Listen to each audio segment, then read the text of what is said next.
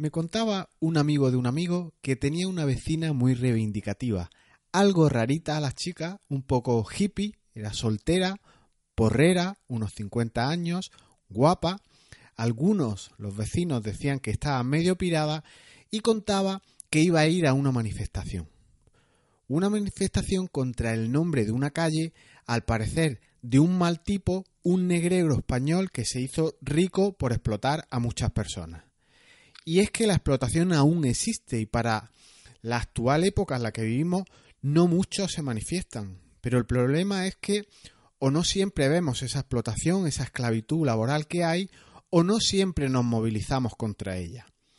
Por ejemplo, basta ver las noticias de cualquier telediario para ver ejemplos de pura explotación de pseudoesclavitud en pleno 2019.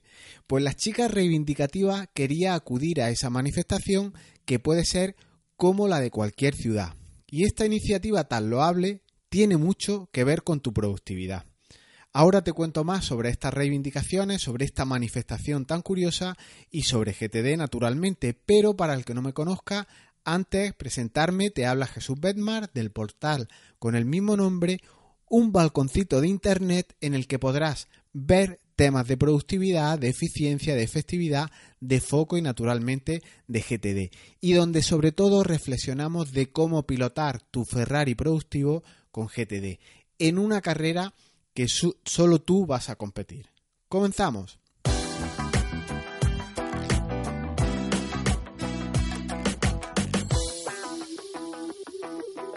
Pero la chica que iba a acudir a la manifestación de la que te, a la que te aludía antes, en contra de esa explotación, en contra de esa injusticia, para que se cambiara el nombre a la calle, resulta que al final no fue porque estaba lloviendo mucho. Bueno, ¿y? te preguntarás. Pues que igual que las injusticias, esta como cualquier otra, una injusticia pasada, presente o incluso las que vendrán a futuro, no importan a nadie. Nos hemos vuelto algo pasotas, yo diría pasotas de pelotas. ¿Dónde queda la frase de la chica, aquella que decía me voy a echar a la calle para cambiar el nombre de esa calle? No es justo, ese tío fue un explotador. Y la chica tenía razón sin duda, fue un explotador, no hay duda de eso. Pero a la gente cada vez le importa menos esto de las injusticias, como antes te apuntaba. Si realmente te importa, ¿por qué no somos coherentes con las acciones que tomamos en relación con ello? Ir a una manifestación contra una injusticia un solo día igual no es muy coherente, igual no es suficiente. Y si es cierto que, por algo se empieza, que andando, dando un primer paso, eh, comienza eh, la lucha contra algo, pero siempre nos quedamos en muy poco. ¿Por qué no hacen más y más? ¿Por qué no vas a esas calles y plazas de España o, demás sitios con nombres injustos de barbaries que ocurrieron eh, o, limítate a tu, a tu propia país, en España. Eh, ¿Por qué no vas por todas las provincias de España reclamando esta injusticia? ¿Por qué no creas una plataforma que es relativamente fácil hacerlo para luchar contra esto? O una web, algo que esté a tu alcance. Si te importa realmente, si te importa de verdad y de forma sincera, hay maneras de luchar contra esto. Esto, ¿por qué no coges tu coche? Llenas el depósito, coges tu tiempo y vas a luchar por esa causa justa que tú defiendes a lo largo de la geografía española. O no te quedes en España, coge un vuelo y ve a un montón de sitios que hay que podríamos defender esta misma injusticia. Y esto tiene mucho que ver con la productividad, aunque te parezca que no. Tu productividad son, sin duda, las acciones, tus acciones que haces para llegar, para alcanzar un resultado determinado. Y yo he comprobado algo que suelto al aire hoy, una reflexión en la que puedes estar de acuerdo o no, que la gente es productiva en aquello que le interesa. Las personas somos productivas sobre todo con lo que más nos gusta. Somos productivos con aquello con lo que nos comprometemos y se traduce por tanto en acciones y no en meras declaraciones de intenciones o en meros buenos valores. Porque los valores no sirven de nada cuando quieres conseguir unos determinados resultados si no los acompañas de lo que sí sirve. Y lo que sirve son las acciones.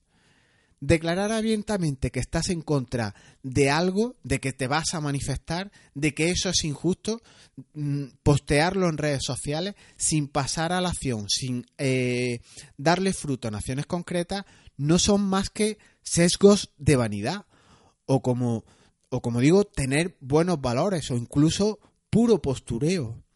¿Y qué ocurre si llueve?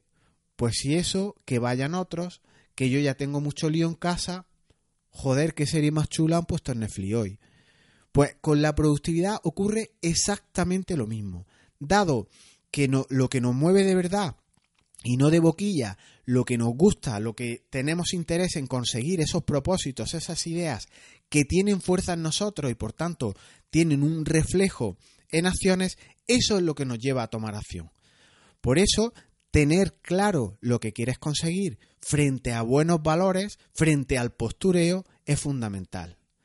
Esto último, este postureo, no debe de entrar en tu método de productividad, ni en tu agenda. No debe bloquear tiempo si no es justo, eh, si no es justo y si no es junto a un propósito, a una coherencia y a un plan de persistencia para conseguir ese resultado que pretendemos alcanzar.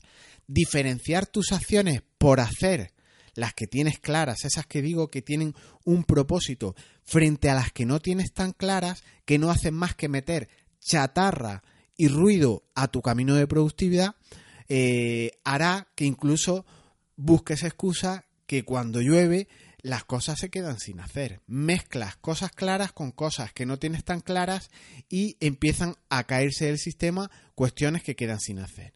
Y cuando mezclas valores, cuando mezclas lluvia, cuando mezclas propósitos no muy definidos con otras cuestiones que sí tienes que hacer de una manera clara, te vas dejando en el camino tareas sin hacer, sin diferenciar, como digo, de qué tipo son.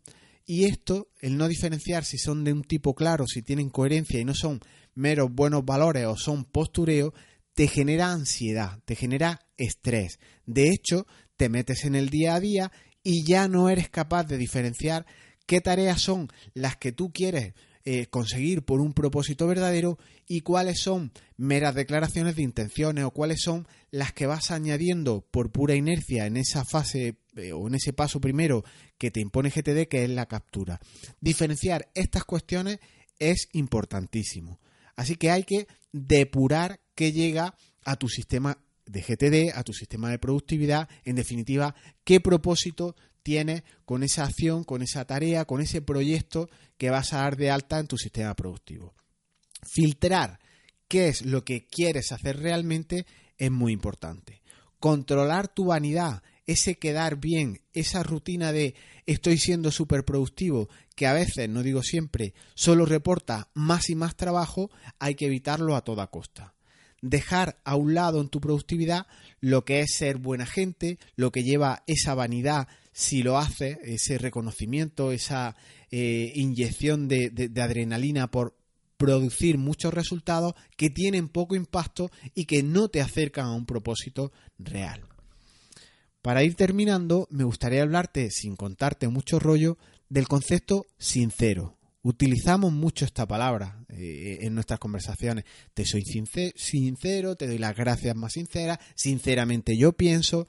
Como dice mi amigo Jair del blog efectividad.es, blog y podcast que te recomiendo sin duda, el origen etimológico de la palabra sincero o sincera, según parece, era una expresión que se utilizaba por los escultores españoles de la época del Renacimiento cuando esculpían en mármol. Solían tapar los errores de sus esculturas, de sus obras, con cera.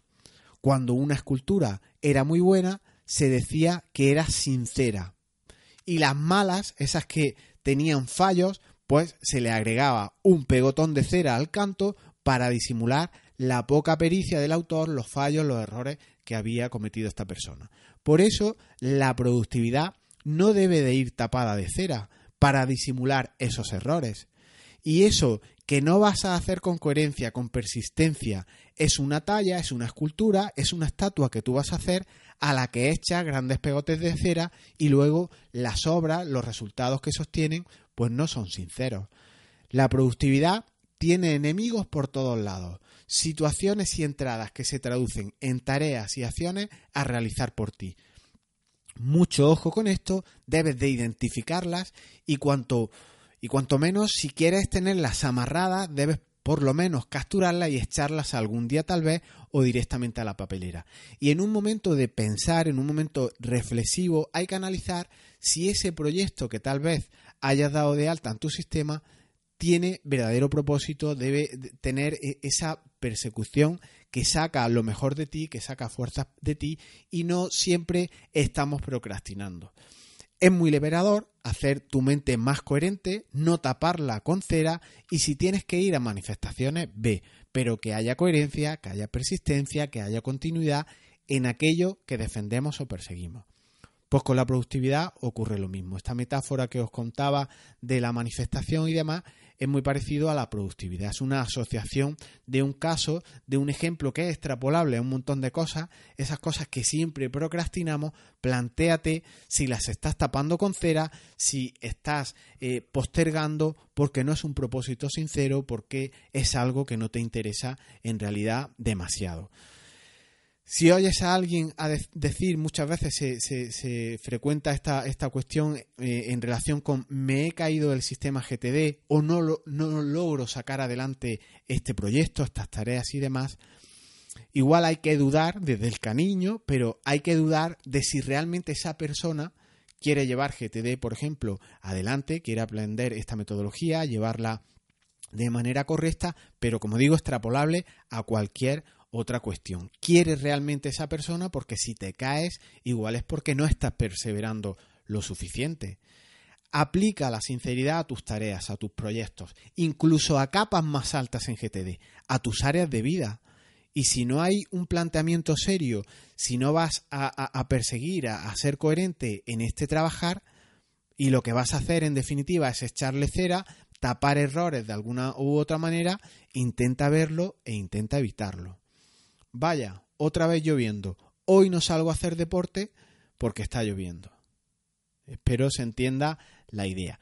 Y dejamos aquí este audio, nos volvemos a escuchar el próximo viernes. Si quieres, demuestra que yo tengo coherencia, que yo persigo un objetivo, una misión, algo que me gusta eh, compartir contigo y para ser coherente, aunque llueva, seguramente el próximo viernes estaré por aquí.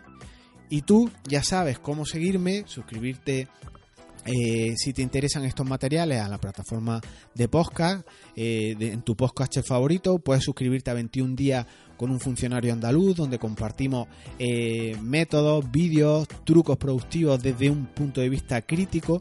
Puedes echar un vistazo a mis cursos de implantación con éxito de GTD, con Evernote, con Nirvana, con OmniFocus, si bien, como sabes, la herramienta es lo de menos y ha quedado claro que aquí lo coherente es tener un propósito serio. Os dejo en las notas que acompañan a este audio los enlaces de todos los citados por si quieres asomarte a este balconcito de productividad. Y recuerda, la productividad es un camino que solo tú puedes recorrer y mucho mejor si es de forma sincera. Nos escuchamos pronto, chao.